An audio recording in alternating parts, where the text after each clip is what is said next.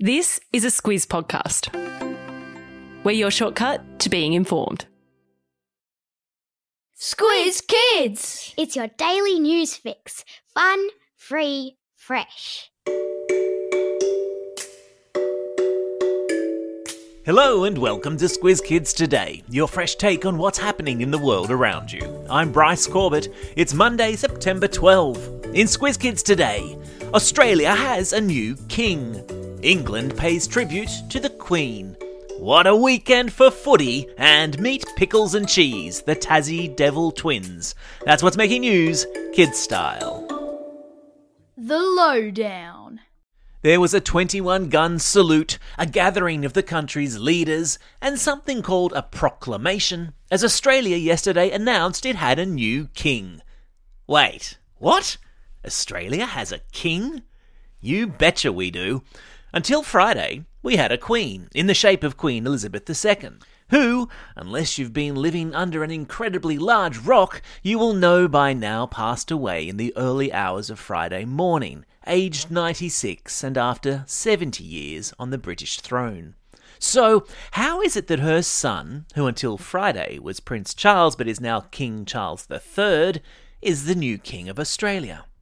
That's because Australia is what's called a constitutional monarchy, which is a fancy way of saying that while we are our very own country, the Queen or King of England is our head of state. So, what's a head of state? Well, in a nutshell, it's the most powerful person in the land. So, why would Australia, a country 15,000 kilometres from England, have an English king as its head of state? Well, that goes back to when modern Australia was founded, way back to when the first fleet arrived here from Britain.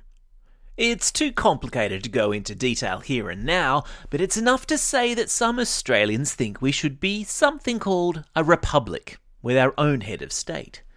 Others think the current system works just fine and should be left alone, but that's a discussion for another day.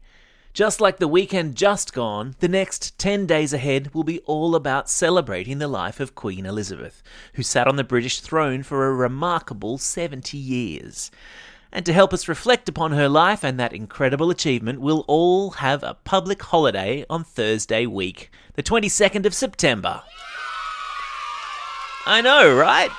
It will be a national day of mourning. That's M O U R N I N G. To mourn someone is to pause and express sorrow for their death.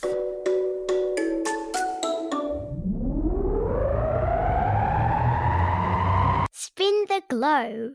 Each day we give the world globe a spin and find a news story from wherever it stops. And today we've landed in England, where school kids just like you have been doing special things to commemorate, which means to remember with respect, the death of their queen. Parents all over Britain have been sharing some of the touching things their kids have decided to do, including one school that collected flowers from all the students and sent them to Buckingham Palace. A group of siblings who wore their cub and scout uniforms to school and saluted to show their respect, and my personal favourite, a five year old who wrote the Queen a letter.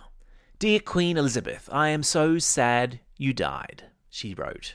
She decorated it with love hearts and a drawing of the Queen wearing her crown.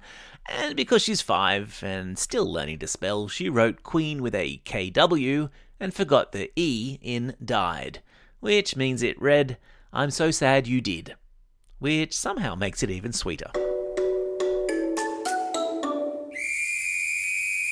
Sport time. It's footy finals season all over the country, and the weekend just gone could not have produced a more exciting bunch of AFL and NRL results if it had tried. Starting with the AFL, Collingwood is one win away from a grand final berth after beating Fremantle by 20 points to charge into an AFL preliminary final. Their 79 to 59 victory over the Dockers means they'll face off against the Sydney Swans next week. Meanwhile, footy fans in Queensland are still in shock after the Brisbane Lions beat last year's premiers, the Melbourne Demons, for the first time ever at the MCG, to lock themselves into next week's preliminary final against Geelong next Friday. And there was high drama too in the NRL as the Melbourne Storm fell from finals contention at the hands of a determined Canberra Raiders side, and the Cronulla Sharks lost in a nail biting golden point game to the North Queensland Cowboys, forcing them into a playoff next weekend. The Roosters' season came to an abrupt end too yesterday when they went down against the Rabbitohs. But footy, as ever, was the winner on the day.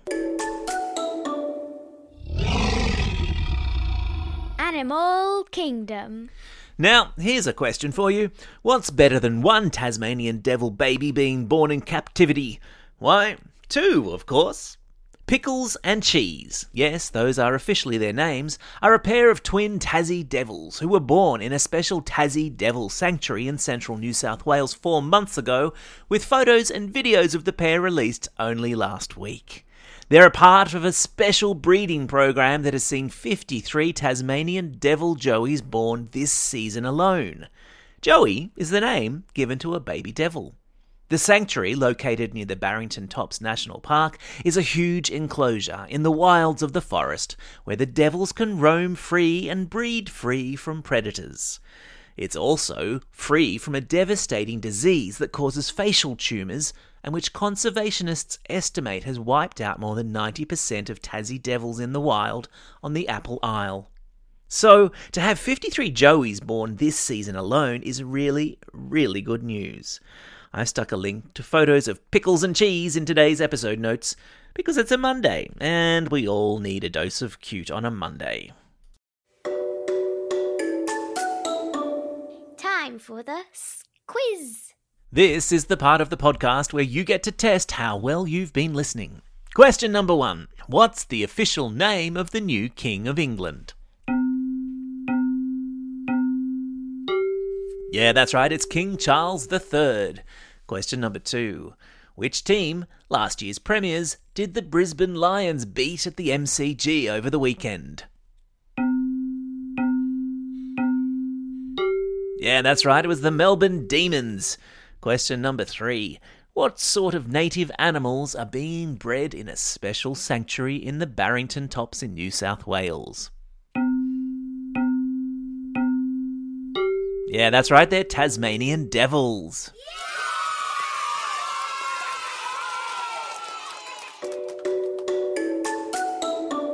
Shout outs. It's September 12. Today is International Crochet Day, which possibly doesn't interest you all that much. Oh, and it's apparently National Video Gamers Day in the United States, which I'm gonna guess interests you a whole lot more. It's also a special day for these Squiz kids celebrating a birthday today. Ace from Rowville, Toby from Brisbane, Cruz from Chinchilla, Joel from Hammond Park, Samantha from Wagga Wagga, Noah from Exeter, and Eliza from Adelaide. And belated birthday wishes go to Jace from Adelaide, Lucas from Deniliquin, Jackson from Brighton, Matteo from Five Dock, Emily from Five Dock, and a special belated shout out to Siobhan, also from Adelaide, whom we might have forgotten on Friday. Whoops! Classroom shout-outs go to Class 4HO at Radford College in Canberra, and happy birthday to their teacher, Ms. Oldfields. To Class 3W and Mr. Gaussy, and Class 4 5B and Mrs. Brooks, both at Braddock Public School. Class 5 6 and Mrs. Carthick at Port Curtis Road State School. Year 5 in Aurelia class at Anne Hamersley Primary School in Ellenbrook. And finally, to all the students at Gulgong Public School. Don't forget, if you've got a birthday coming up and you want a shout out, or if you're after a classroom shout out, drop us a line at squizkids at thesquiz.com.au. Well, that's all we have time for. Thanks for listening to Squiz Kids today. We'll be back again tomorrow. In the meantime, get out there and have a most excellent day. Over and out.